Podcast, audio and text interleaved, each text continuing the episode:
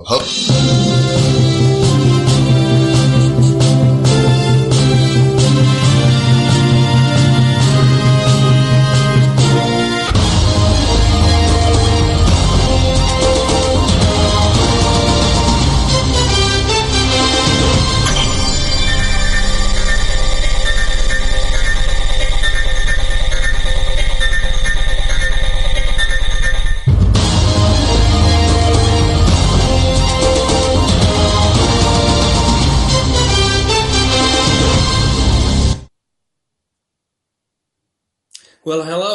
everybody. One, welcome once again to another installment of Setting History Straight on Messianic Lamb Radio. Today is December 31st, last day of the pagan year, 2012. Linda Watson is our host, and she is broadcasting from New Orleans, Louisiana. My name is Joey Thompson, and I'm dialed in from Lookout Mountain, Georgia. Linda, how are you doing this fine day? Just fine. How about you, Joey? I'm hanging in like a hair and a biscuit, as they say in my neck. so, uh, well, thank you very much for being on. And uh, we wanted to uh, cover tonight the, the fall of Babylon and the return of the uh, tribe of Judah to uh, Jerusalem. Joey is going to cover uh, the return, and I'm going to talk a little bit about the the things in history that came that happened before that time frame and just give you a little layout but before i get into that i'd like to uh, just touch on um, i'd like to touch on what we covered from last week because there was some critical points that i wanted to make sure that people understood. Uh, we talked last week about nimrod and we said that nimrod uh, was the first person who started human sacrifice. That's where human sacrifice came from. Was he was the first one. He was actually the ruler of the Mesopotamia area, which is the area between the Euphrates and the um, Tigris River, and it was called the land between the rivers. And that entire land he controlled. Now his father, who was Cush, which uh, the Egyptians knew as Menes, was the very first king of Egypt. And when he died, Nimrod became the second king of Egypt.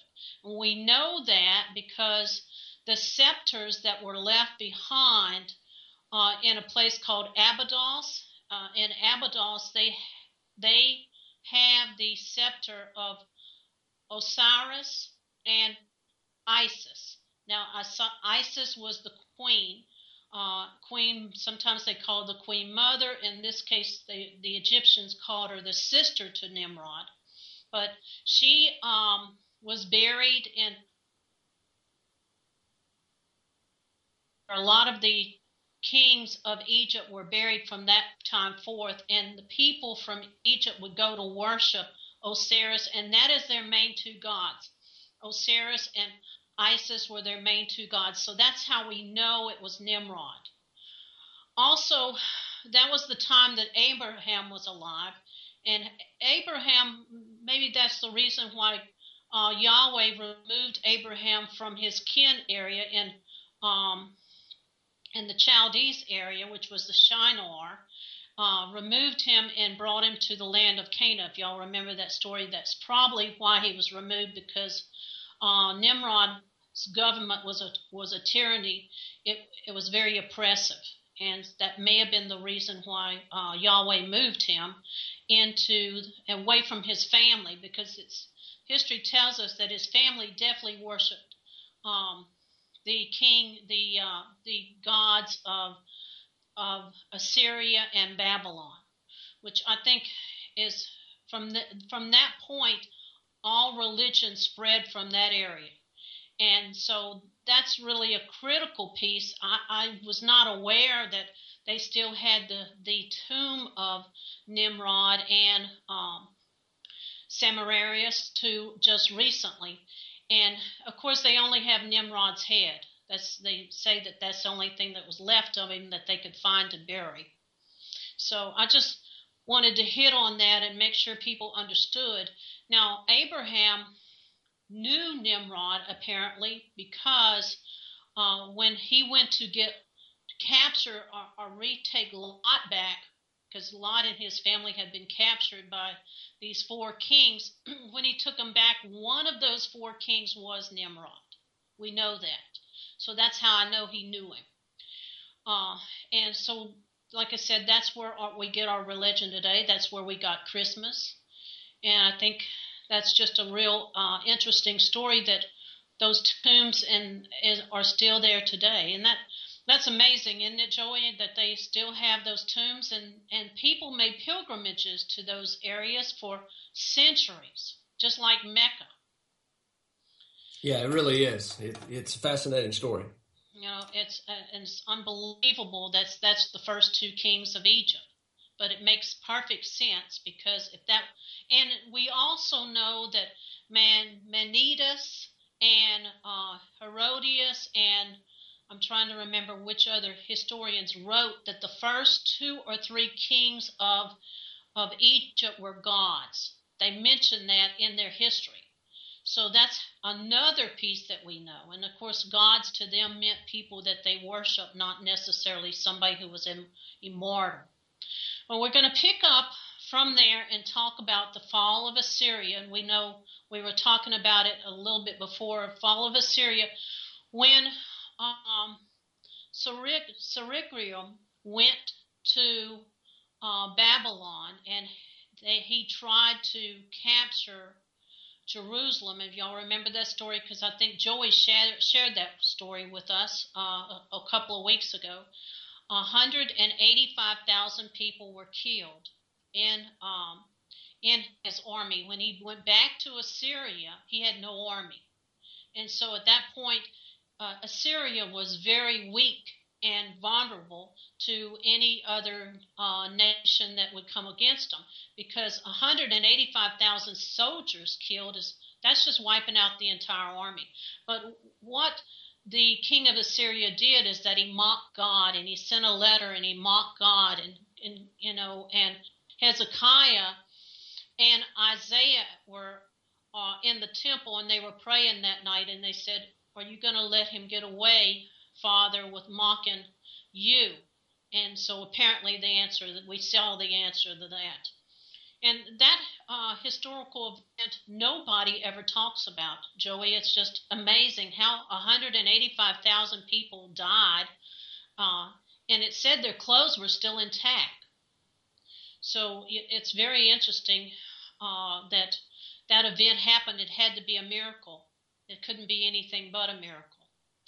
And it left Assyria in a very vulnerable condition. They, uh, and it fell to, believe it or not, the Scythians and the Babylonians. And I think the Persians, if I'm not mistaken, were involved in that, bringing down the nation of Assyria. And what happened is Babylon just really took uh, and consumed Assyria. So from that point on, everybody says, well, what happened to the Assyrians? Well, the Babylonians really just uh, they just became part of Babylon, if that makes sense to you. Now, uh, Isaiah, we mentioned before, uh, he lived and prophesied 140 years before the king of Cyrus, which we're going to get to. We want to tell that story. Um, we had at the fall of Babylon Babylon fell in 539 BC. Um, Isaiah, Jeremiah, and Daniel all foretold that the Medes and the Persians would overthrow Babylon. And um, I, I want to just read you, and we think the book of Isaiah was written between 701 and 681 BC. And now, the the very first scripture for Isaiah 1 1 says, The vision of Isaiah, which was concerning Judah and Jerusalem in the days of Uzziah, uh, Jotham, uh, Ahaz, and Hezekiah, were the kings that were alive during um, the time of Isaiah. In other words, he prophesied under those four kings. So that tells us exactly when the book had to be written. Now, uh, King Uzziah uh, did something he shouldn't have. He offered incense in, incense in the t- temple, and he was not supposed to do that. He was not a Levite. He was not qualified to do that.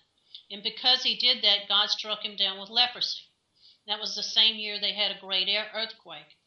And his son, Jotham, took over his government, uh, with Uzziah living until uh, about 439 BC. So, um, you know, Uzziah did something he shouldn't have, and God struck him down for it because nobody has the right.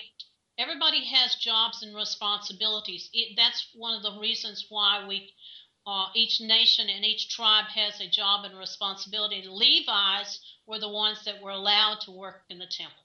I mean, that's just the bottom line. And here comes the king along, decides he's going to burn incense. So Isaiah began his ministry in the year of King uh, Ezra died, which is 739 BC. At the time of, of that year, King Pekah was king of of uh, the northern tribes. Now, Isaiah lived during the period that uh, the Assyrians took Israel captive. They all he also saw the captivity of Syria and uh, Canaan. Now Isaiah was in the temple with Hezekiah, as we mentioned, praying the night of King Zerubbabel of, Assyria came to threaten Jerusalem, and the 185,000 people died from that meteor shower.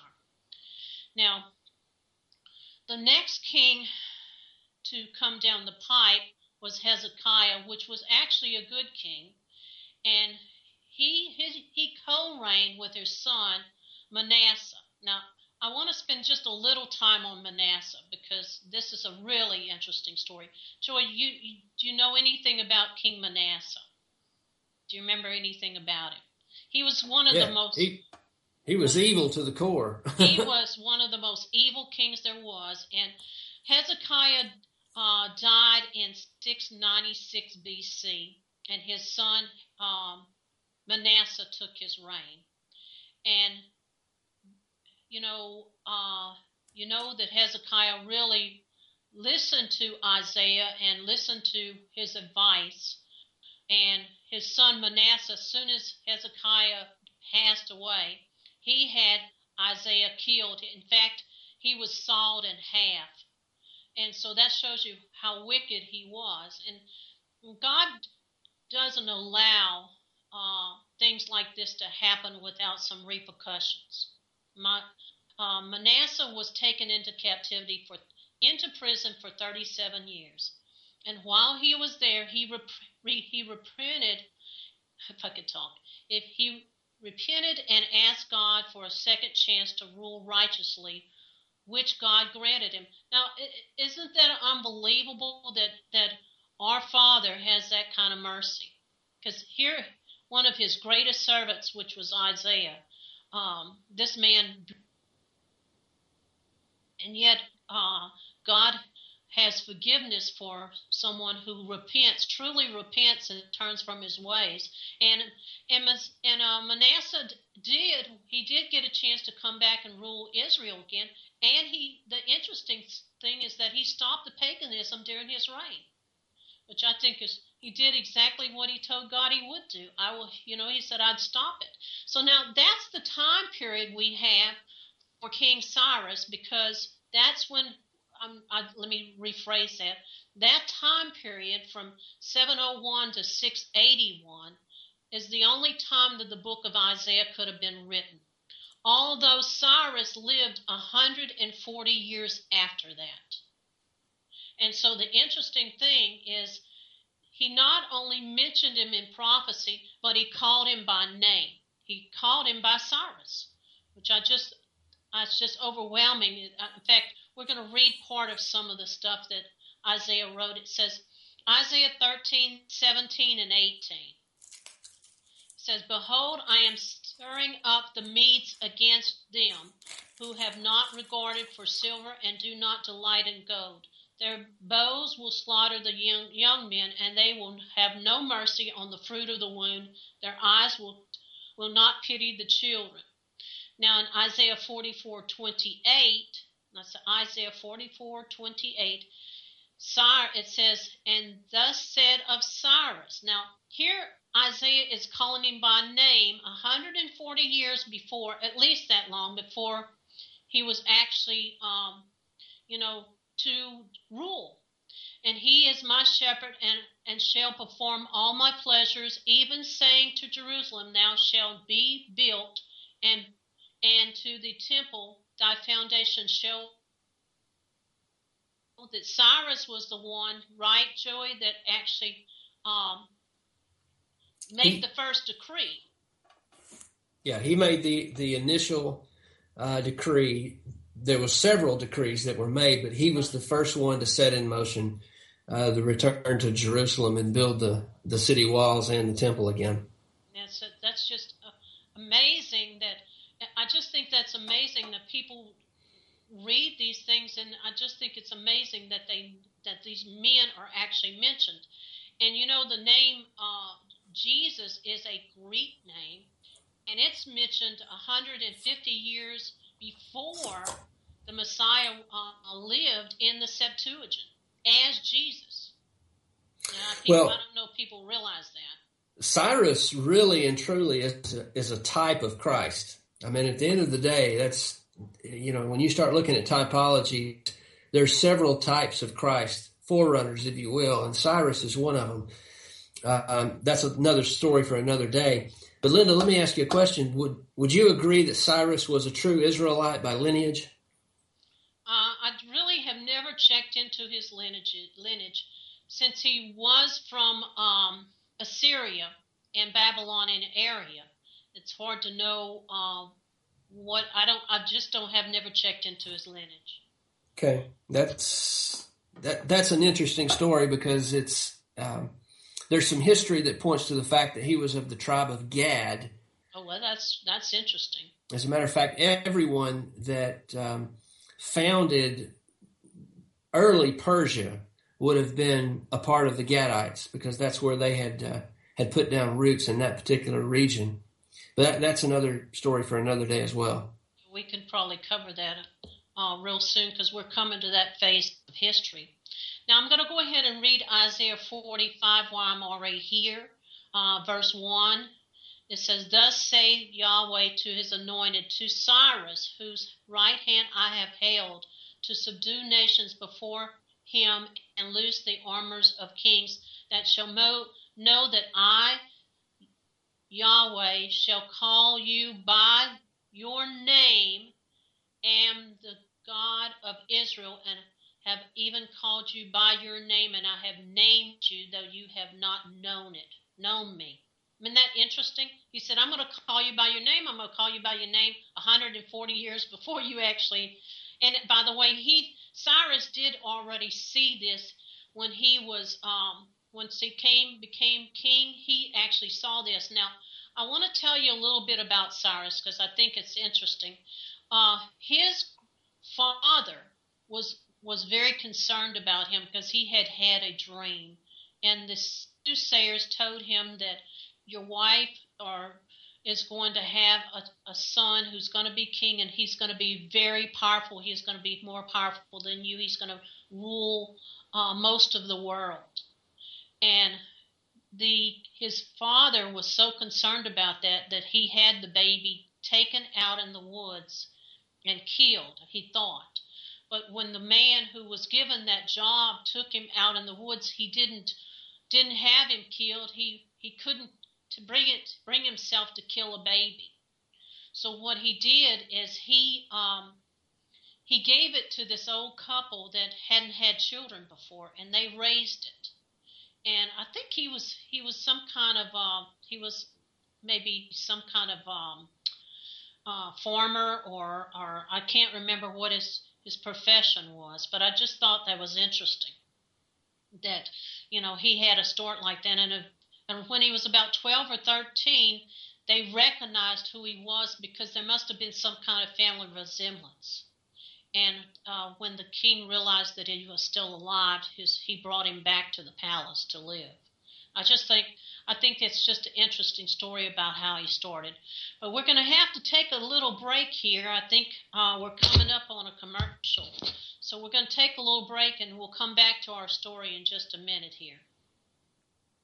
Okay, so we're back on.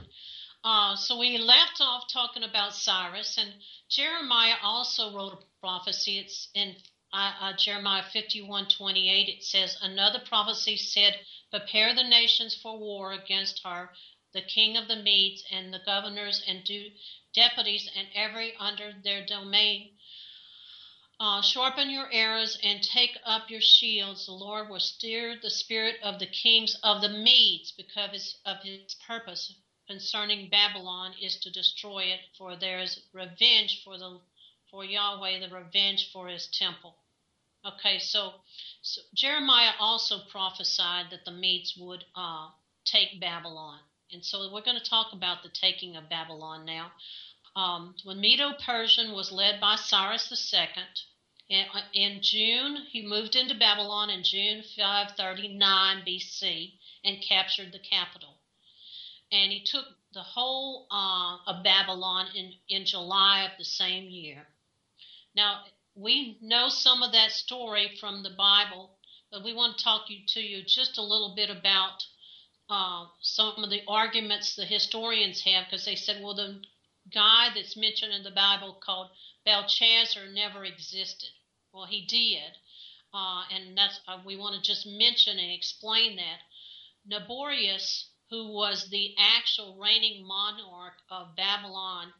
Uh, he spent much of his reign from Babylon and established his dwelling near northern Arabia. During this time, he left his son Belshazzar to manage his affairs at home.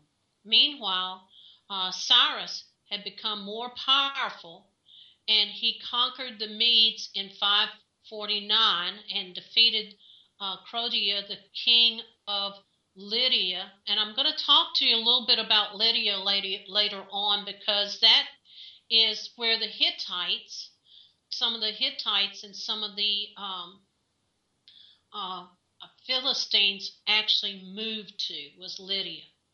All right, and Cyrus, well, the way that he captured um, the the areas, he diverted the waters of the Euphrates into a lake, and his soldiers were able to wade in.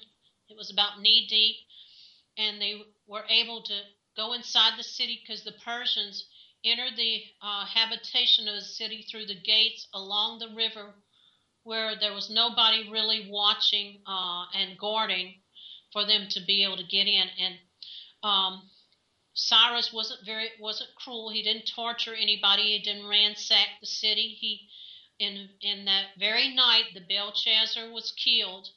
Uh, so ended the Babylon raid, uh, reign, and uh, the uh, Medo-Persian Empire was established. And we believe that probably was in October of 539 BC when it when it completely everything fell. Now, from the scriptures, we know the story. Now, what happened was Belshazzar was had um, he knew the prophecy of Jeremiah, and Jeremiah's prophecy told him that uh, Jeremiah 25 11, the whole land shall become ruin and waste, and this nation shall serve the king of Babylon for 70 years. So, in other words, they were saying Judah would serve Babylon for 70 years. So, Belshazzar knew that prophecy, and 70 years was up. So he said, Well, look at this. This that proves that our Bible is our, our teachings about Baal is correct, and the teachings of um, of Jeremiah was not correct. Because I mean, now seventy years is up. Well, he may have not been using quite the same calendar. so that same at that same time, he went and took the uh, the um, the silverware and the utensils out of the temple and he brought it and used it in a royal ceremony for Baal. That's why it was such a big deal. He he actually was um, praising Baal, and they were singing songs to Baal when the handwriting came on the wall. And all of you are familiar with the story of the handwriting on the wall, and they went and got Daniel to interpret that handwriting, and and that very same night Belshazzar died. His name Belshazzar meant Baal uh, preserved the king. Uh, and it's it's actually found on some of the chronicle tablets that they have. So that's how we know that he was actually uh, the son of the Nabonidus, uh, the king that was reigning at that time.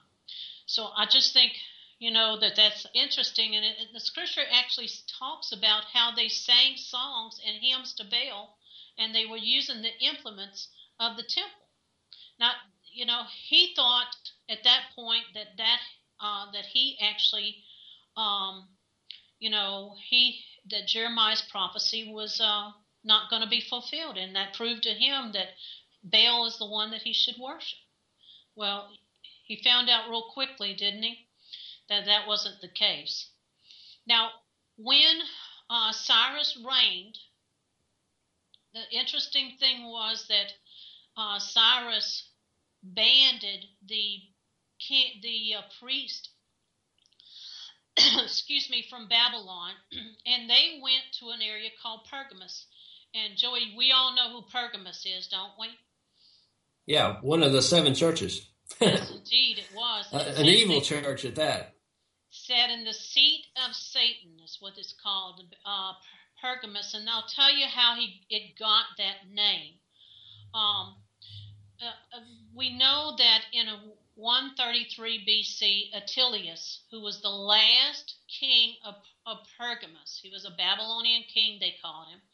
Um, he turned his rule over to um, to Rome. He just he gave his uh, he in other words he did he just turned his whole kingdom over to Rome. And at that point, Julius Caesar uh, lived about 100 BC. He came on the scene about 30 years later. And he took on the, the title of Pompus Maximus. Now, most people don't know that Julius Caesar was a high priest before he actually became the a ruler in um, in Rome. He he was a high priest, and and he actually bought that position and he took on the title of Pompus, Pompus Maximus, which is the title that many of the Roman emperors kept until Gratian came on the scene and he said, Hey, I don't want that title. So he passed it to guess who? Uh, Damasus, who was the bishop of Rome. Now, he was not the pope, he was a bishop. And the interesting thing is, since that point, that title, Pompus Maximus, is is on who? Joey, who keeps that title? the guy with the pointed hat in Rome. Exactly. From that point on, that that title was passed down. Do y'all see how it was passed down from Babylon? And who yeah. was in charge of Babylon? Uh, Nimrod. Mm-hmm. I mean, he's the one that yeah, started the religion. religion. Exactly. And you see that connection when Belshazzar was taken down, the priests were um, were banned from the kingdom. They went to actually Lydia, and that's where Pergamus is. Now, the interesting thing about Pergamus is the people who lived there fought to the very end because they did not want to give up their kingdom. And when they saw that all hope was lost, they got in their boats and they were called the Etruscans. Those were the founders, uh, not really founders, but they those are the largest inhabitants of the Roman Empire. Where they, you, if you go back and look at the history, the Etruscans, uh, and they brought with them their pagan religion. That's why Rome was already pagan. Uh, you know, they they came from Lydia. Lydia was a key because that's where the Hittites were, and that's where um, Pergamus was, and that's where the priests were, and they all just uh, when when they saw that the empire was going to fall, they just took and went. I think they first went to Sicily, if I'm not mistaken, and, and moved themselves into the area of Rome later on. But I just think that's a fascinating story. That that's how all all how we've gotten where we are now, Joey. is uh, with our religions. And the interesting thing is that there was even some sacred clothing that was worn. Uh, and Esau had that the clothes that were passed down, the sacred clothing that Nimrod wore was passed down to other people in the family, and somehow Esau got his hands on that. Was it a, a white robe with a fish head hat, that type thing? Because that's what the Pope wears.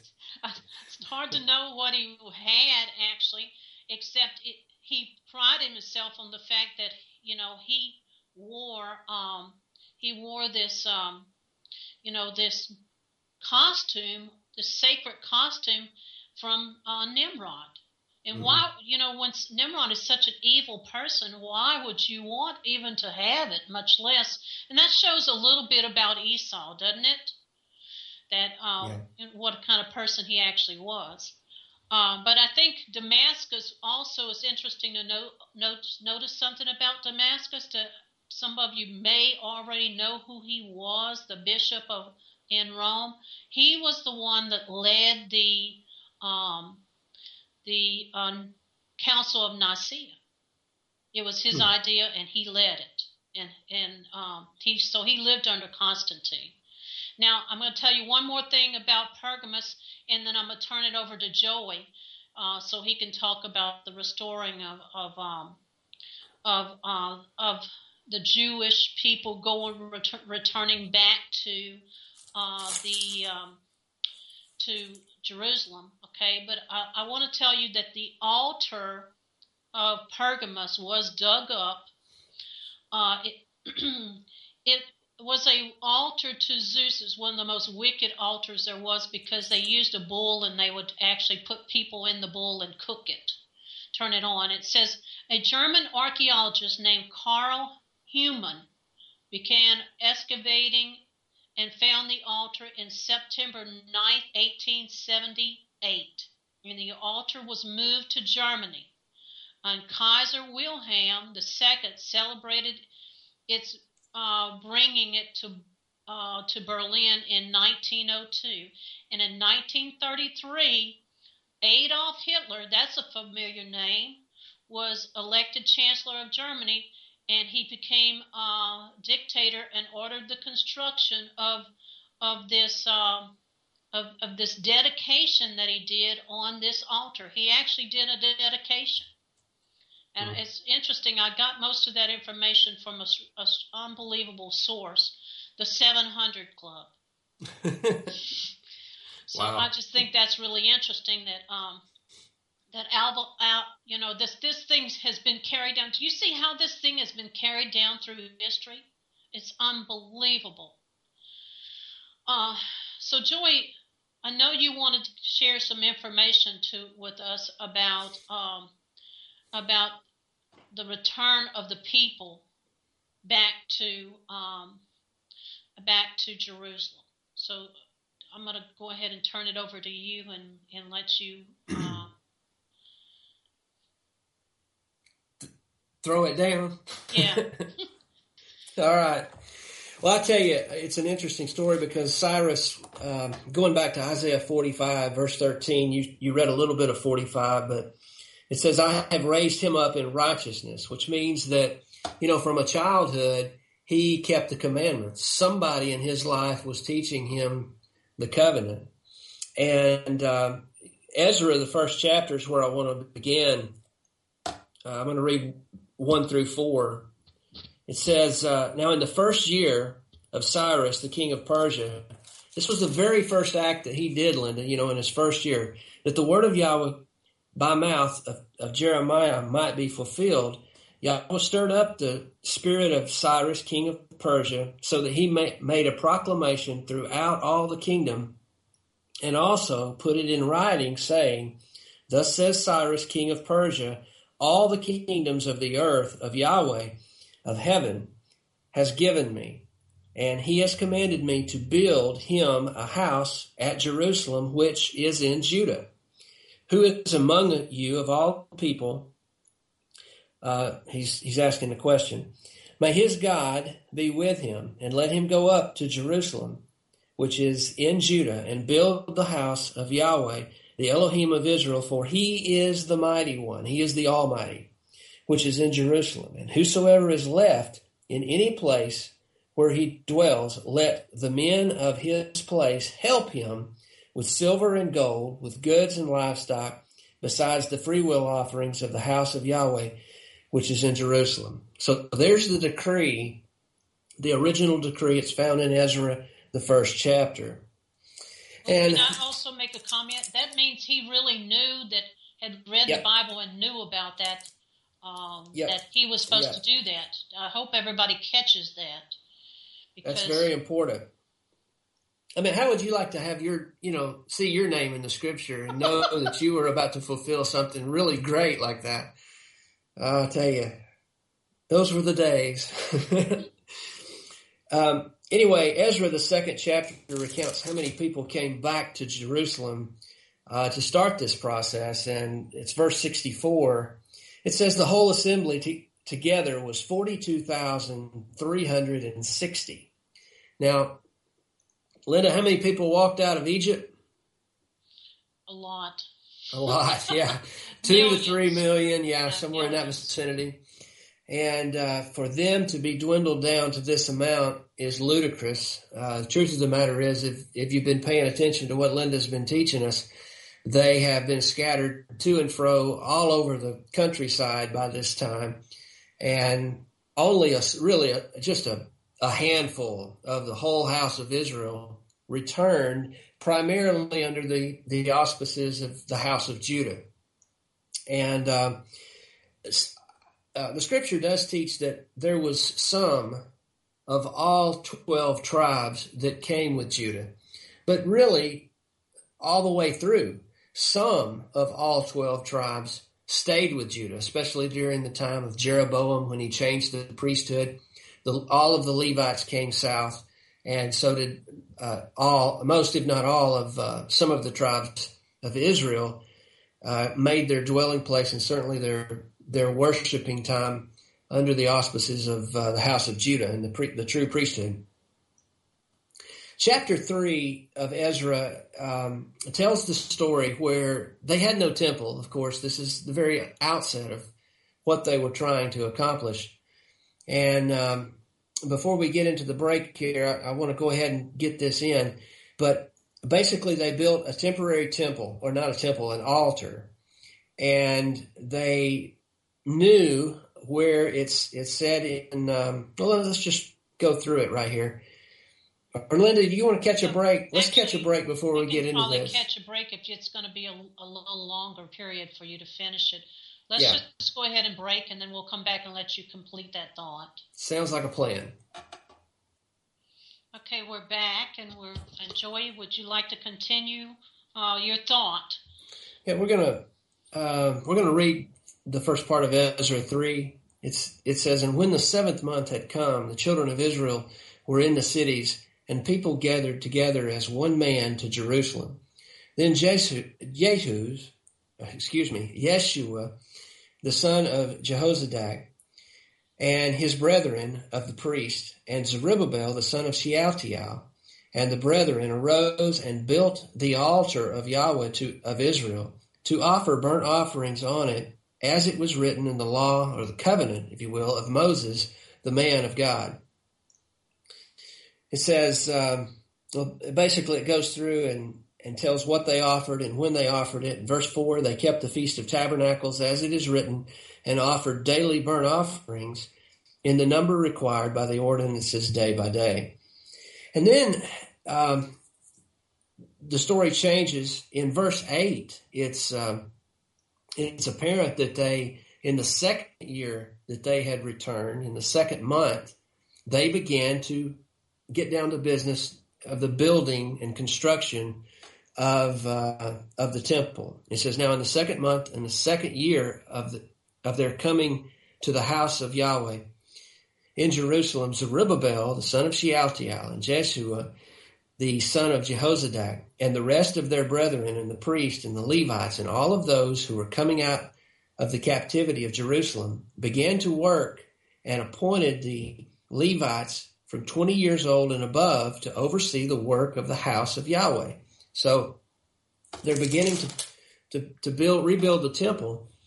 And chapter four, we have some, some adverse conditions because there were some people around the area. And as it turns out, these are, um, Ammonites, uh, or Amorites, excuse me, that they don't like it. They don't like what's going on, and they write a letter to King Artaxerxes.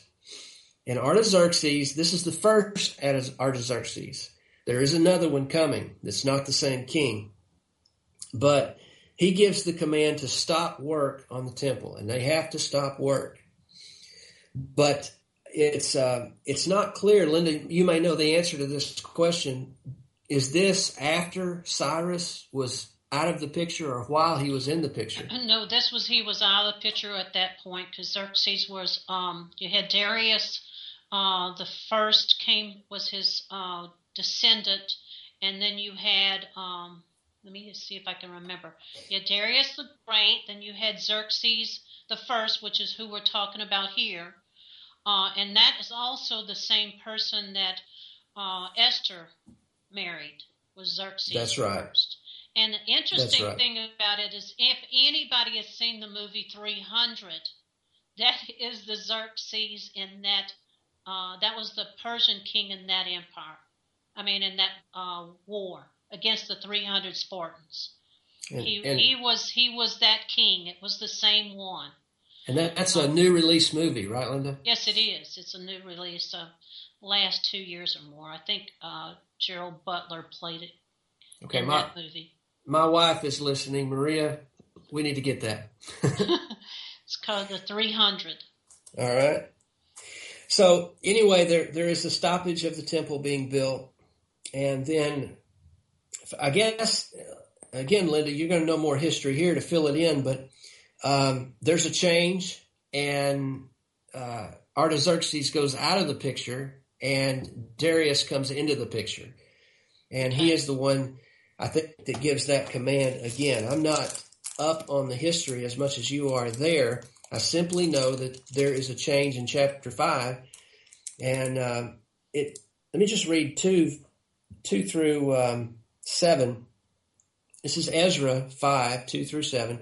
So Zerubbabel, the son of Shealtiel, and Jehu, the son of Jehozadak, rose up and began to build the house of Yahweh, which is in Jerusalem. And the prophets of Yahweh were with them, helping them. And at the same time, Tattenai, the governor of the region beyond the river, and Shethar Boznai, that's a familiar name, and their company came to them and spoke thus to them Who has commanded you to build this temple and finish the wall?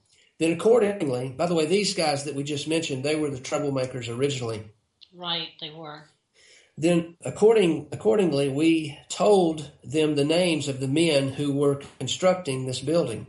But the eye of their Elohim was upon the elders of the Jews, so they, uh, excuse me, so that they could not make them cease till the report could go to Darius, and then a written answer was returned concerning the matter. And this is a copy of the letter. And it is from King Darius, and he basically says, Get off their back because they're going to get it done. That's right. And we get the decree from Darius in chapter 6. And finally, uh, at the end of, of chapter 6, the temple is completed and dedicated. And they celebrate Passover um, I'm going to read 619 through the end of the chapter. It says, And the, the descendants of the captivity kept the Passover on the 14th day of the first month. And this is after the temple was dedicated. For the priests and the Levites had purified themselves. All of them were ritually cleaned, and they slaughtered the Passover lambs. And that's that's an important fact to think about. It wasn't just one Passover lamb; it was a lamb per family that was brought to the the priest to, to be slaughtered. Absolutely. For all of the descendants of the captivity, for their brethren and for the priest and for themselves. And then the children of Israel who had returned from the captivity ate together with all who had separated themselves from the filth of the nations of the land in order to seek Yahweh their Elohim, the God of Israel. And they kept the feast of unleavened bread for seven days with joy. For Yahweh made them joyful and turned the heart of the king of Assyria toward them to strengthen their hands in the work of the house of Yahweh, the Elohim of Israel. Now, Linda, um, we have uh, in, in the rest of Ezra, it kind of uh, recounts some of the story, but this decree that is made in chapter 7 is the this this one is from the second Artaxerxes mentioned in scripture. Okay. And it ties together with the seven excuse me, the 70 weeks of Daniel the ninth chapter, I believe it is. Exactly. so this is the the decree that Daniel spoke of or prophesied of that is the starting point in the counting of the 70 weeks prophecy. So we're, we're just going to make mention of that and skip over it because we want to get into the three things that uh, over the next 40 years or so, getting into the time of Nehemiah, that Judah and specifically all of the tribes of Israel were doing, and I, I speak specifically of the priesthood, the Levites, they were committing three sins that Nehemiah had to come and set them straight on. Exactly. And those those three things are listed uh, throughout Ezra, but they're pinpointed specifically in Nehemiah, beginning in chapter 10. I'm going to start reading in verse 30. The first thing says, We would not give our daughters as wives to the people of the land, nor take their daughters for our sons. So that would be what, Linda? They were not mixing with marriage with with the people that were not of the same uh, faith as them and religion and race as them. So it's pretty That's much right. that's what we call um, the um, racial mixing. mixing, and it's it's not that it's what he, what they're really trying to say is you don't intermarry. And Yep. that's what that was the whole point is that they the reason you don't intermarry is because there is specific purposes for each nationality and each race. And That is absolutely correct. and that's why um, it has nothing to do with Israelites. And I've said this a million times. Superiority. Superiority. It has to do with a people who chose to follow Yahweh And, be set cho- apart. and be set apart. And they chose, even though they backslid a lot, they would continually go back. They would continually go back and, and serve Yahweh. Yep. And then in, verse 31, it says, if the people's, and what he's doing is recounting what they're going to do. So he, he says, we're not going to race mix anymore. In verse 31, and if the peoples of the land brought wares or any grain to sell on the Sabbath day, we would not buy them on the Sabbath day or any holy day, for we would forego the seventh year's produce of exacting every debt. So that what they weren't doing is keeping the Sabbath day laws, the, the yearly Sabbath and the weekly Sabbaths and the annual Sabbaths. They were not keeping them holy. They were buying and selling. And we do that today as a society. Those people, some of the people that keep the Sabbath day, they choose to eat out on the Sabbath at restaurants and whatnot, and they don't think a thing about it. And yet, Yahweh says that's a non buying and selling time. Exactly. And then finally, verse 32 says, Also, we made ordinance, ordinances for ourselves to exact from ourselves yearly one third of, of a shekel for the service of the house of Yahweh, for the showbread and for the regular grain offerings and for the regular burnt offerings of the Sabbath and the new moons and the set feast, for the holy things or set apart things, for the sin offerings to make atonement for Israel and all the work of the house of Yahweh. So they were not handling the tithes and offerings correctly. Those are the three things that Nehemiah pretty much had to set straight by the time he had come back to Jerusalem because he had found that we weren't, you know, we as a society, the nation of Israel, were not getting it right. Exactly. And I, I think it's interesting uh, that that particular passage and that those particular uh, that particular information that you know people need to keep that in mind. We're getting very close to the end of our uh, time frame now of of this program, so I just would like to mention a couple of things to you, and that is. Um, thank you, Joey, so much for covering uh, the uh, return of the of Judea to Jerusalem. I know you didn't quite get to finish all of it, but maybe we can pick up some of that next time. Um, okay. But I also wanted uh, to mention that we do have a website. It's called 12tribeisrael.com. I'd love to hear from you if you have time to uh, make comments. Some of you may have information you want to share with us so we can add it to the program. We'd love to hear from you. Uh, and we'd like to also invite you back to hear us every week. We'll continue with our our history, and we're going to next week. We hope to cover the Septuagint and how it was uh, and how it was started, how it was written, uh, and just keep progressing through history. And and uh, and we're going to get back into who Parthia is real soon, and this, we're going to talk more about Scythia because we'll remember from our previous shows that the Israelites had now gone above the the uh, the Black Sea and, and they'd settled, and they also had settled below the Black Sea, and we we want to pick up on and and learn the rest of the history about that. So, uh, with that, we're going to close our program. Joey, do you have any comments to close? I don't. I wish everyone a, a, uh, a blessed week and mighty God bless you and keep you and cause his face and light to shine upon you because we're going to need it.